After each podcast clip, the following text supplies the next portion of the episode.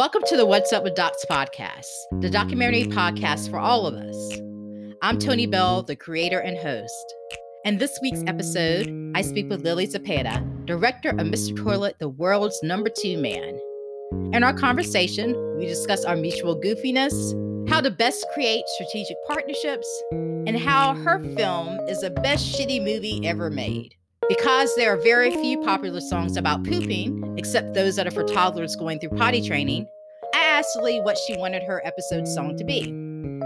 Being the child of the 90s and wanting to keep with the water adjacent theme, she picked TLC's Waterfalls. Here is our conversation, which was recorded in May 2020. Um, so I came to know about you um, because um, we're both members of Brown Girl Mafia and I was looking for films for Docu Club, which is a work in progress screening series um, where I work. And you submitted Mr. Toilet, the world's number two man. And in a world of like depressing and devastating documentaries, I like laughed so much out loud while I was watching your film as I was cringing at watching the close ups of shit. So yeah, yeah, you, you can't eat. You can't like eat and watch my film. No, you can't. Work. You can't. No, but it was great, and Jack Sim is such an amazing character, and his passion just kind of ranged through. And um, so, how did you how did you meet him? Yeah, no, and thank you for saying that because you also rush, watched a rough cut, and that's like very in, insecure for an artist to have somebody watch the rough cut. So I'm really glad you like Jack. But I found him because um, I don't know if you remember hearing about this in the news, but the Bill and Melinda Gates Foundation in 2012 launched what's called a toilet challenge. If you can believe that's a thing, they they all these schools around the world were competing for the best toilet, and Bill Gates awarded Caltech for the best toilet, and I was like, no way, that's a story. Um, so I went to go see their toilet, and after a while, they were like, "Hey, you know, if you think what we're doing is so interesting, you've got to contact this guy named Mr. Toilet." And that sounded even better. I got his Skype name, and his Skype name is Urgent Gotta Go. and with within five minutes, my producer Chavi and I like just knew he was a character, right? You know, when you talk to people, you're like, "What? He's like 13 years old, but he's 60. How can this be?" Um, and I just knew he could carry a film, right? You just put a camera on and and the show goes on. So yeah, I think that's how yeah. that's how it all went down. But it's yeah. great. Um, you mentioned the Bill and Melinda Gates Foundation because I actually um, was in Seattle last May um, for the Seattle International Film Festival, and they were having an event there. And the cool thing about the foundation is you, when you go in, they have all these exhibits and they have they have some of those toilets that you mentioned. It's like well, they have like a lot of low tech um, services, like and inventions for people in these various countries, and it's really fascinating. And you can walk through and see how they work, and um, it's part of the exhibit space. And so Did you, you do a little squat. No, because there were, it was it was a big event, so You're trying to keep your cool. All I was right. trying to keep my cool, but I was like, "Oh, okay. this is great! This is great!" But I didn't, I didn't realize that you had like partnered with them until um, I went to your website. I'm like, "Oh my god, that totally makes sense." Yeah, I mean, in some respect, in some respect, I mean, they are really uh, careful about what they fund and whatnot. So right. in the beginning, when we spoke to them, it was more about permissions to film some of their events that that were a more closed basis.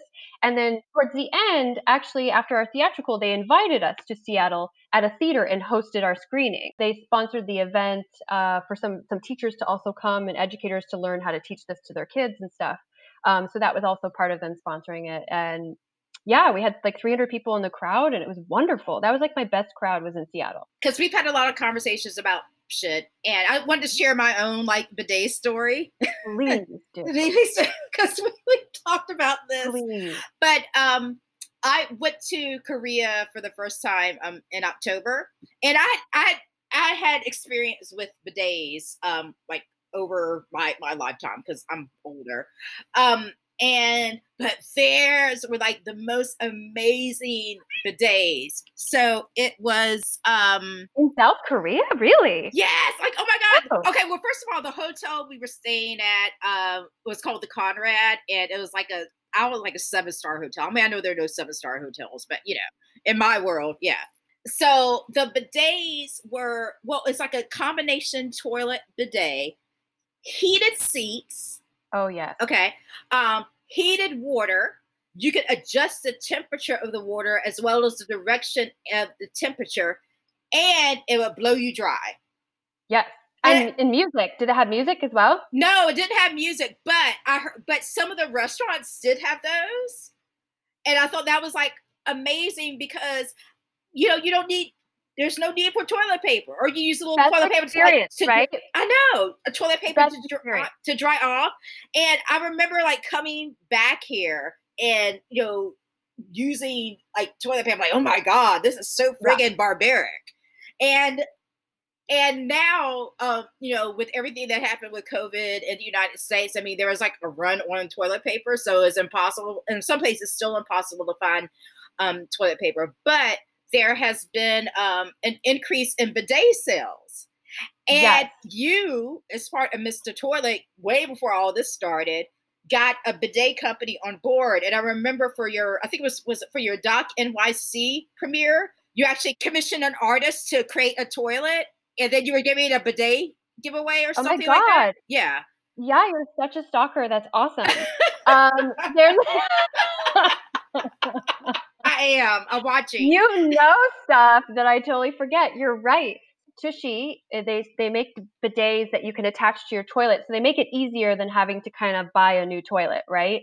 You just attach it. And I remember meeting their company, but I had contacted one of their execs, and he was totally on board. He was like, "We can't fund like a screening, meaning like we can't bring a bunch of kids to like a screening on a weekend, but we for sure give free product to your opening your opening weekend. And so they gave the portable bidets and then also gave us some of the attachment ones for us to try. And um, separate, just an artist who's followed us for the like the last five years decided to make us paint us a toilet that spun around on this like I I don't know. He's like he he made this turntable so that it would spin around at the theater when you walk in um, it was also like well lit and everything. It was just wonderful, like marketing for it. It was so wonderful. It was beautifully painted and yeah, and that so, was just from your Instagram pics. Yeah, so. he's like a toilet artist who's been following us, and he drove four four hours like from upstate New York just to come to the theater to like place the toilet there. Um, and Mr. Toilet was going to take it home, but it probably was going to cost too much to ship it to Singapore. I mean, so so wait, what happened to it? What happened to the toilet? I think he took it back home. Like he really wanted Mr. Toilet to have it, but he decided to keep it. I don't know. I could have brought it for you if you really wanted it. I could have you know. My apartment's kind of small, but okay. I don't know, but it was pretty. but so how did you get um Tushy involved? Like did they approach you or did you approach them? I approached them and it's it's intriguing to companies like that that are fairly new to to partner with you or that that know of Jack Sim. I think one helpful thing that I have is that anybody in sanitation or water at least knows of Mr. Toilet and likes the idea of him. And when you've brought a film all the way to the end uh, to where it's going to be in a theater, that it, I, I think companies will at least consider that partnership because there's going to be eyeballs. And I intended to sell out on our opening nights at least and so they get a shout out plus they get their you know something small to donate so they didn't they donated the portable bidets and that was kind of part of the deal and they also we also had coupons just in case anybody wanted to buy stuff from there but they liked the shout out and they appreciated being part of something that eventually they, they want to give back to so they, they brought a lot of their um, staff to watch the film and they were extremely moved. And what they said was like, wow, that film made me realize the good that I want to give back to wow. once, this, once this company kind of gets up and running. And the funny thing, right, when COVID hit, that company's sales went bonkers, like bonkers. Everybody's buying a bidet now and everybody's on board with that. Um, yeah, yeah. if you go to Tushy's website, um, they they've actually you ha- they had to back order them because Yes. yeah, especially certain models. So Yes. yeah, because I've been I've had that on my list for a minute now too. You have to. You have to. I mean, the way my animator put it for me, he's originally from Delhi but lives in um, Canada now. What's your animator's name? The company is called Good Bad Habits. Okay. And um, the the guy I would interact with mostly is Kunal, and he said, Lily, he's like, have you ever eaten a plate of Indian food? And I was like, of course. He's like, would you wipe your plate just with a napkin and then call that clean? And I was like, um, no. He's like, he's like, that's what you do every day. with that with that nasty ass toilet paper. Yes. He's like, that's what you do every day. You're disgusting. And I was like, change my mind immediately. In my head, boom, Right. change. Yeah. Yeah. Yeah. So. It's it's it's true. okay, so I have another bidet story. So Okay. um the first time I ever went out of the co- country, I went to Nepal. This is when I was in college in during the last century. Uh, yeah, during 1991.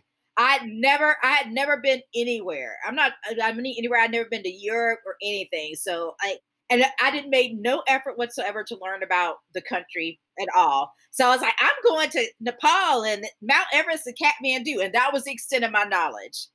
So, like, talk about crazy, crazy, crazy culture shock. Like the worst culture shock like ever. And I think we were all going through that. Then, you know, because of the weak American stomach, you know, getting the giardia and the dysentery. And we were staying with host families. And of course, it was like they had the Asian toilets. And I was so resistant and I was desperately holding on to my toilet paper. Um, but my um, host brother came to me twice and asked me to stop using toilet paper because it was messing up the septic system. And you know, and because I'm I was like in really in my Americanness, I I I lied and said, no, I'm not using it. When, when I'm thinking about like who the hell else was it? You know, Oh my God. So- That's just being young and dumb, right? I know, right? So so finally he came to me a third time and said like it, it was very nice. And I'm sure like looking back now, I think it was like probably utterly humiliating for him to have this conversation with me. And I feel so bad about it. But he said, you know, um, if if you don't stop, I'm gonna have to talk to your advisor. I, I didn't want that to happen because like that would have been like utterly embarrassed. It was like awful conversation to have.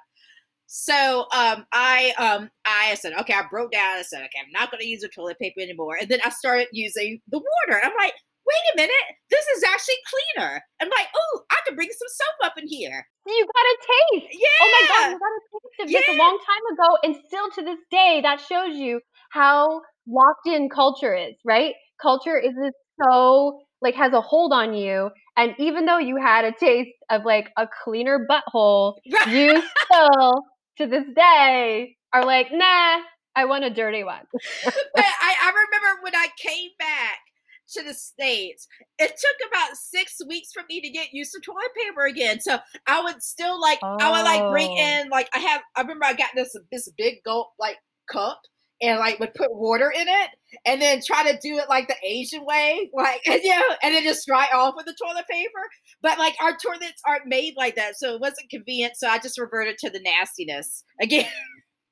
yeah, you went back. I went, went back. back. Yeah, but I mean, it really is. Um, I mean, it's more sanitary. It's, it's a cleaner option, and yeah. So yeah, those are my my two bidet stories.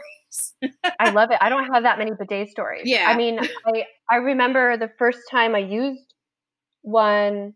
I was too afraid to use it as when I traveled to Europe in college. Too afraid. I thought it was like weird and disgusting and gross. I thought that was weird. But I used it in like a friend of a friend's house who lives in Venice who decided to get a fancy toilet. And he's like, use it. It's the best experience of your life. And he, and I like just remember feeling like, wow, I'm so refreshed. Um, yeah, but I want to ask you about some of your other partnerships because uh, so if y'all go to the Mr. Toilet website, if you scroll down to the bottom of the page, you can see a whole list of um, people, organizations that um, Lily partnered with for the toilet. So you have Kohler on board. So how did you get them involved? Because I, when I think about them, you think of like like fancy, like expensive, like water fixtures that I could probably never afford in my lifetime. yeah. So how did you get them on board? Uh, that was an act of God for sure. But I hit them at the right place at the right time is what I will say. I mean, it it obviously when everybody is thinking about their subject of their film, I'm sure you can think of three or four partners that would possibly be aligned with your subject. And they were one, obviously, because they're in the toilet business, but another reason was because they decided to make partnership with Caltech. And I was already really friendly with Caltech. Caltech was inviting me to their meetings so I could learn all about the sanitation and new toilets. And because of that relationship, they were able to invite me to a meeting when Kohler kind of flew their private plane out there to kind of see how they could get in on this Bill and Melinda Gates initiative and also help them build their new solar powered toilet that was going to be distributed in India. And then I told them that I was starting to do a film about this, and it just became an ongoing conversation. It was a literally six month conversation. And so they had to get, you know, certain amount of execs on board. We had to put all these pitches together. We had to give an idea of how this would help their brand and their PR.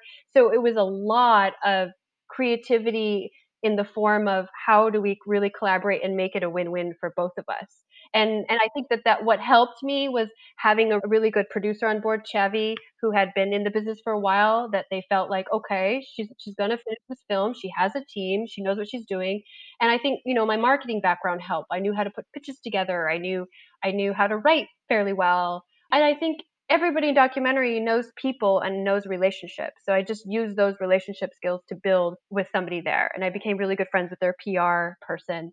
Um, and that, yeah, and it was an act of God. They had never funded a film before, but they were deeply, deeply interested in sustainability. And I think what people don't know is that you have to understand those companies even giving maybe 50,000 or 100,000, it's a small amount compared to what they spend on other things having to do with marketing. It's a very small amount. Right. And, and especially like that's when you consider the marketing budgets of some of these uh, companies, like 50 to 100,000 is really a drop in the bucket for them. And really, they're not having to, well, they're having to do something, but not do as much. I mean, you're essentially adver- well, advertising. I don't know if that's the right word, right word for it, but you're getting helping to get their name out there. Yeah, and it's not even that because they don't. I, they really were careful. We're you know, in documentary, you got to be careful about like how much you truly market, unless like you know, unless there's something that you truly can tie in that you know, like the the greatest what is it, the greatest movie ever sold, uh, Morgan Spurlock. The purpose of that was to find a sponsor. So the purpose of that one was more outright marketing.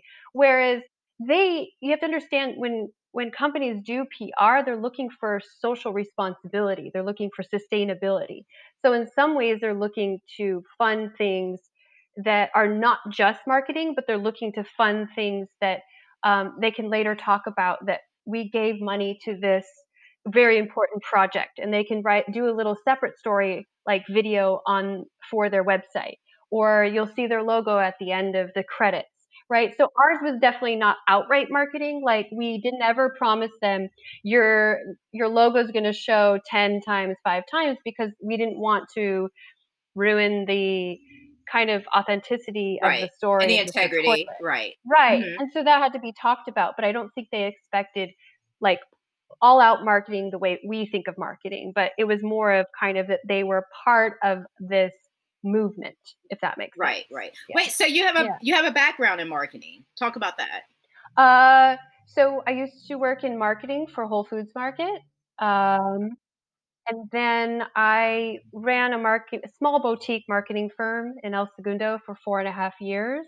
Our clients varied, but she started out in medical marketing, and then we kind of expanded to some retail, to some interior design, and some like it just it changed. But um, I came from a journalism and communications background, and then somehow landed in marketing for a while. I kind of took a turn, and then came came back to story journalism and film. Okay, and that that obviously has served you well in um, helping to promote this film.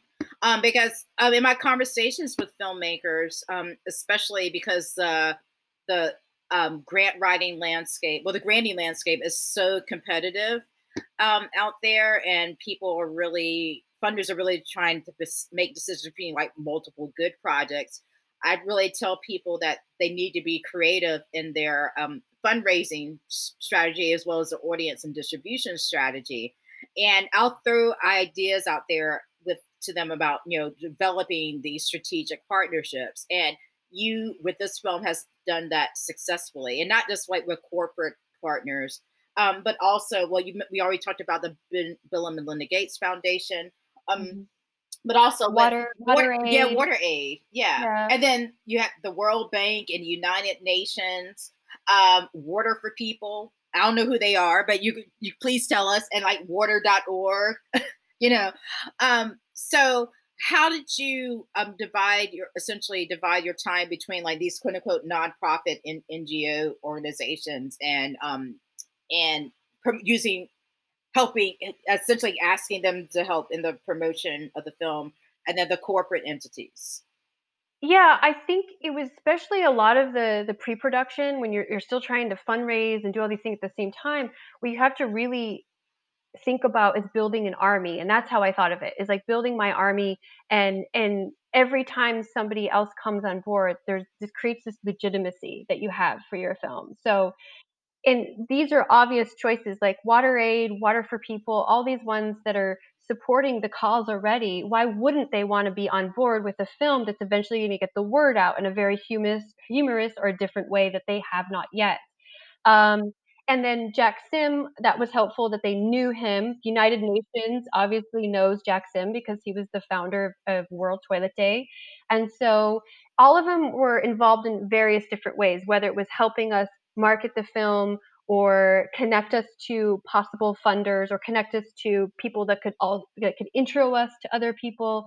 Um, it was so all of them don't have to be used for the same thing um, necessarily, but all of them should be on board as as a as a partner and just kind of asking them how that looks to them and continuing to talk to them and update on the film. It takes a lot, but it totally pays off because as soon as people start seeing what you're seeing when you go look on the website, you're like, wait, you're a partner with all those people. People feel a little bit more trust involved in funding you or helping you with something. And so that's something that I knew ahead of time. It's like you build your army and then people are like, oh, okay. Mm-hmm, mm-hmm. Yeah. Yeah. Yeah. And so um, Jack helped to facilitate this, a lot of those um, introductions. So some of them, mm-hmm. some of them, like he'll do an initial email introduction, but some of it also takes digging on my part and a lot of phone calls, a lot of Skype sessions, a lot of like telling people, you know, a lot of people don't know what a documentary exactly means or is, or like how you do build this character based story. Because a lot of nonprofits are used to like the, you know, really short stories that are on their website that are a little bit different than an act one, act two, act three. So it's really like educating them. But yeah, oftentimes Jack was helpful in an initial intro, but he's so busy, he doesn't have time to facilitate like obviously all my conversations. Right, so. right, right. Because he's traveling all over the. He's all yeah. over. Yeah. Well, oh, speaking of him, and then I'm going to backtrack a little bit. But how is he doing with all with everything that's happening with with COVID? I mean, I know Sing- I, Singapore has actually yeah. been doing pretty well, right? If I I'm just trying to remember news report. Yeah, they they were open to an extent, but it's also because they have lots of testing and they're just very strict about how somebody quarantines when they do. They're prepared for this. They have pandemic hospitals. I think they recently went into lockdown until June. So I know he's like painting a lot because he's an artist, and if anybody watches Mr. Toilet, he He's obsessed with making a draft on a lamppost. So I'm sure he's doing stuff like that where he's painting a lot. But him and his family finally got to watch it as watch the movie as a whole recently because um, his kids hadn't seen it yet and they watched it at home. But yeah, he's used to being on a plane and he's not going anywhere anytime soon. Because he was at the Hot Docs premiere, right? Yeah, yeah, yeah. And, and you know, yeah, and so for um, it premiered Hot Docs of last year, and um, there's this awesome another pic because you know, like I said, like you say, I stalked you of of you and Jack in poop costumes. And there's a little kid in a rainbow poop costume. Oh, that was my niece. I involved my family in my marketing. So we just like the day before the premiere, we like ran around the whole town in poop costumes. And I don't know if you know this, but Toronto has a toilet. Cafe. I know a poop cafe. Did you go? Yeah, no, I haven't been. Okay, so I, I saw I discovered it in 2018 after I've been to this like this amazing vegan pizza place, and I was kind of walking back to the Hot Docs area. I was like, oh my god, like this is amazing. And I sat down to order, but I was just too full from the very good vegan pizza. So I was like, okay, next time. But then I did I forgot about it until I saw your post on Instagram. And I still Yes. didn't make it there. But it's on my radar for next time I go to Toronto. Yeah. Okay. So yeah. it's called the Poop Cafe, y'all. I think it's Poop Cafe. Yeah, it's Poop Cafe. I think so. And it, you sit down and you literally eat out of a bowl that looks like a toilet and imagine like a swirl inside that you're eating. Um, and they also have like toilet paper roll, which is like, Which is the napkin roll, right? well, it's like a, it's a it's a roll with Oreos in the middle. I forget what the outside is, but it's actually the whole thing you can eat. But everything is perfectly themed, perfectly themed, very high on calories. Yeah, even Just the seats wonderful. are like replicas of toilet seats. So yeah, yeah, it's it's very it's very focused. So I also wanted to ask you. Obviously, Jack Sim is compelling um, character, but this is your was your first full feature documentary, right? First feature documentary, yeah. Mhm. It just doesn't feel like it because to the to date it's been six years, right? So it just feels like you've been through a couple of lifetimes. But yeah, first first feature.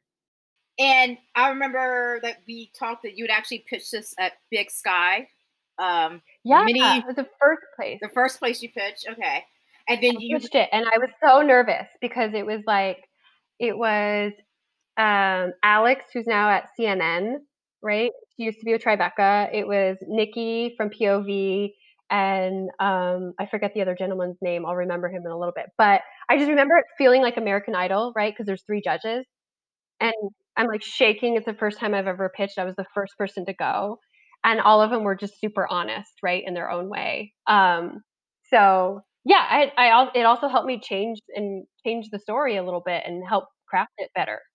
So Yeah, Yeah. and then I mean, also, like, did you have any reservations about dealing with a such a taboo subject? Um, no, I didn't because I feel like that's my lane. Like if I if somebody doesn't want to talk to about something, I totally want to talk about it. And I think that's what I think that's what me and Jack have in common is that I kind of like I like picking at things. I like starting trouble a little bit, but I also Really? like starting con- Yeah, I do. So, would you describe yourself as a shit stirrer?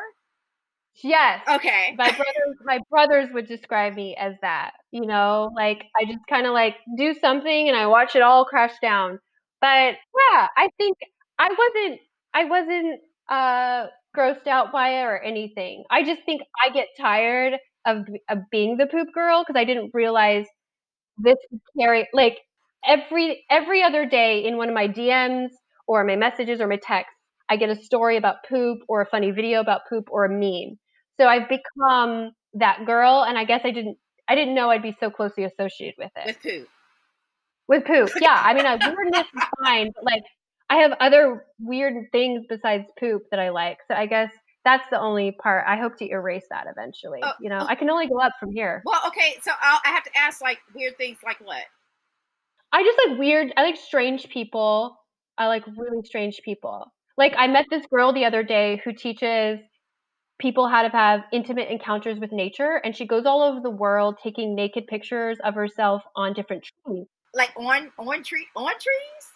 Yeah, she'll be uh, fully wrapped around a tree with her naked body, and she's a really good photographer. And she sets up the camera like so, and she'll take a picture with her with it. But it teaches she teaches other people like what exactly species of tree that is, and where it was like originally like planted and born, and why it's so why nature is so important to like you know be intimate with and all this stuff like so she has her master's degree in um like biology and something else but she's also a naked photographer and she's known as the tree girl so like yeah so i like, we- I like things like that So talk about your relationship with chicken and egg. Well, first of all, tell us what chicken and egg is about and what they do for for those folks in the audience who don't know. Yeah, Chicken and Egg Pictures is in New York, and they're a nonprofit that funds um, first time and second time female uh, filmmakers.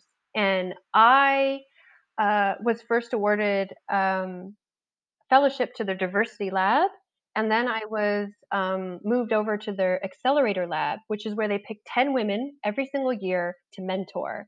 So they take us to festivals and teach us how to pitch. At the same time, they keep us um, we keep them updated about our story. We get to show them rough cuts, and we have one-on-one meetings with their staff like every other month. And it's just this amazing. It, I mean, it, it feel I feel every first-time filmmaker should have this opportunity.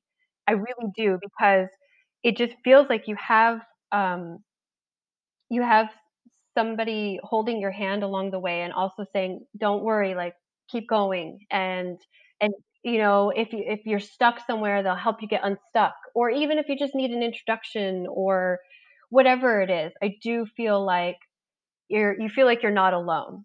Um, and I do feel like a lot of film, filmmakers feel alone because they're doing a you know they're barely getting by and they're just trying to move things forward and this helps make the process a little bit easier so i was able to get a grant from them as well as a year mentorship. Where at that time it was actually 18 months of mentorship, but now they've now they now they've made it a year. Chicken and Egg provides support for like first and second time feature directors. Yeah, yeah, and for particularly for folks who are in, and for women who are in the development phase, because um, there are there's right now unfortunately there's very little resources for doc filmmakers in development, but Chicken and Egg is one of the few organizations that offers that. So y'all should um, get on their mailing list and um, apply. So talk about your work with Brown Girl Mafia. Oh, well, I'm I met Iyabo through Chicken and Egg, which is interesting. Uh, I was actually out of those ten they were choosing. I was like number eleven, which is why like they didn't choose me right away. oh, you you got waitlisted, but I fought my way through, and then I made it. Yay! Um, but Iyabo was there, and that's how I met her. And I know she'd been talking about this for a while, and she is so amazing at um, organizing, and she's so amazing about. I mean, she's been part of so many different organizations and has has been both a filmmaker but behind the scenes, and so that's why she was able to kind of use all her knowledge to finally put together Brown Girl Docs Mafia. And the reason I got more involved in LA because I noticed there was a lot of going on in New York. Right. So my friend Tiffany and I, who's Tiffany Judkins. Yeah, Tiffany, Tiffany Judkins, yeah. yay! Oh, love her. She's the best. And so she she's been helping me plan things in LA, and I feel like it's a little bit more difficult because there's a community there in New York that felt more regular, and there was regular places to go. But LA is this big sprawled out city where traffic is is really difficult. So we actually, unfor- we actually planned something, and then COVID hit. So there was supposed to be an event early March, but we decided to cancel it. Um, so I hope to get those up and running soon again. But Brown Girl Docs Mafia has been really, really helpful as well, and especially at Sundance, where um, I forget how many women went last year, but I mean hundreds of women, hundreds. Yeah, it was hundred because I remember in that that meeting we had um, with HBO um, in 2018, Sundance 2018. There were were there were a lot of people in that room. yeah, and some amazing, like an amazing group of, of filmmakers. Amazing. And just to be able to have access to ask the questions that you mm-hmm. need to ask to really just get direct, honest answers and to just have knowledge of like where to go next right some of these networks okay, yeah. so let me ask you this so why is um and I know the answer to this, but but why? How has um, Mafia been instrumental in opening up access for women and non-binary people of color in the in the documentary field? I just feel so much more seen. Um, that's the only way I can put it. I just feel seen, and I feel it's a safe space, and I feel like when I go to uh, a lot of different other conferences and that and stuff, I feel like um, women of color, especially, get kind of washed out. There's that feeling of being washed out, and Brown Girl Docs Mafia feels very empowering, and it feels like something is happening and small step forward, and I feel like I I, I can be seen and heard again. Um, I don't know what it is. What is it for you? Well, for me, it is about being seen um, and also being heard, but also validation that um, a lot of things that I've had to deal with, you know, especially working on the, the industry side in a predominantly white environment, I'm not crazy, you know.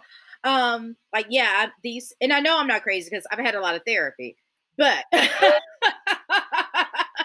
Same, but same, but same. um it's good just getting that validation and um but also what i really appreciate around with brown girl is that Iyabo and um like folks like emily and everybody else is like on that on that that team are really focused on us like creating and supporting our own Yes, yeah yes. and And even just even just something simple as having the Facebook and we're trading trading yeah jobs, trading trading jobs that, yeah and that that in itself is just like, okay, Right, right. right. You Yeah. know, and, and you know, when I um need films for DocuClub for my for my day job, you know, I'll post on there first, and I've gotten uh, some great responses. Like obviously, including yourself.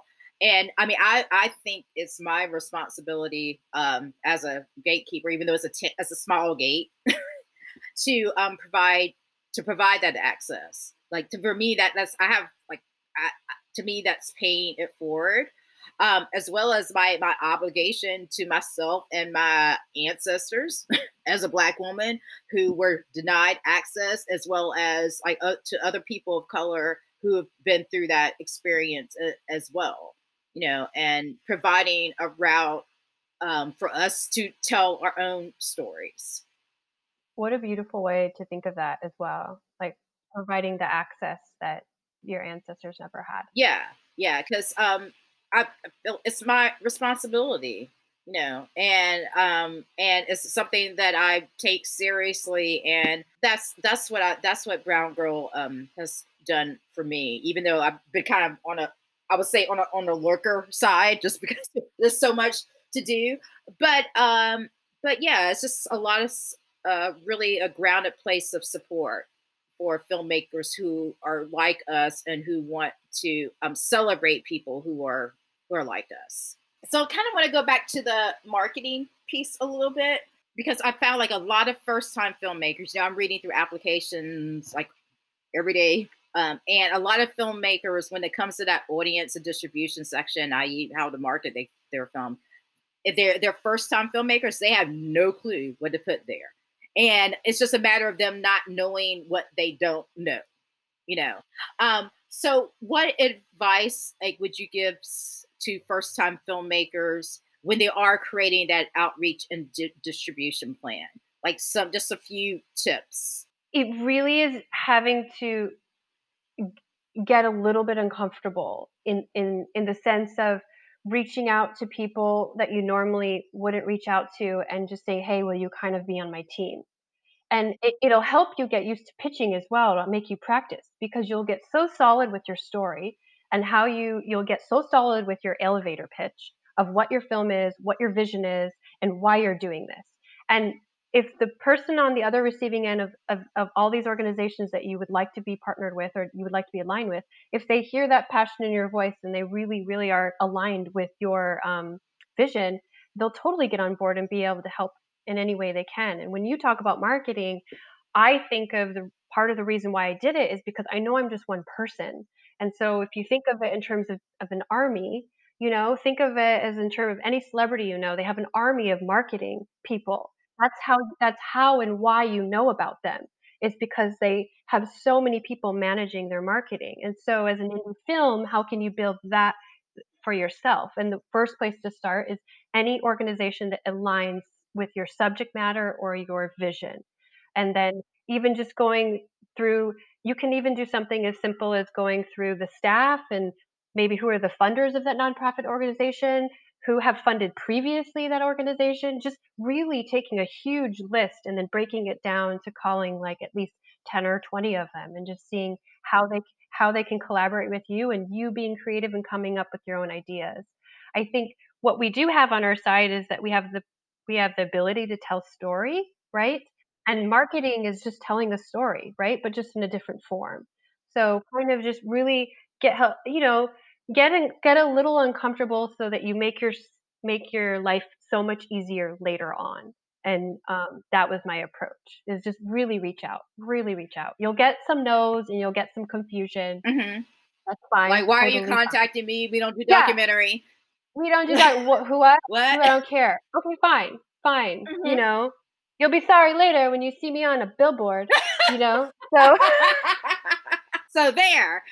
So there. I'm making a movie about toilets. It is getting a little uncomfortable, and I understand that filmmakers tend to be on behind the scenes. I get it, but in order for your film to have a fighting chance in this world where we don't have millions and millions of dollars for marketing budget, you got to figure out like a different way to do it.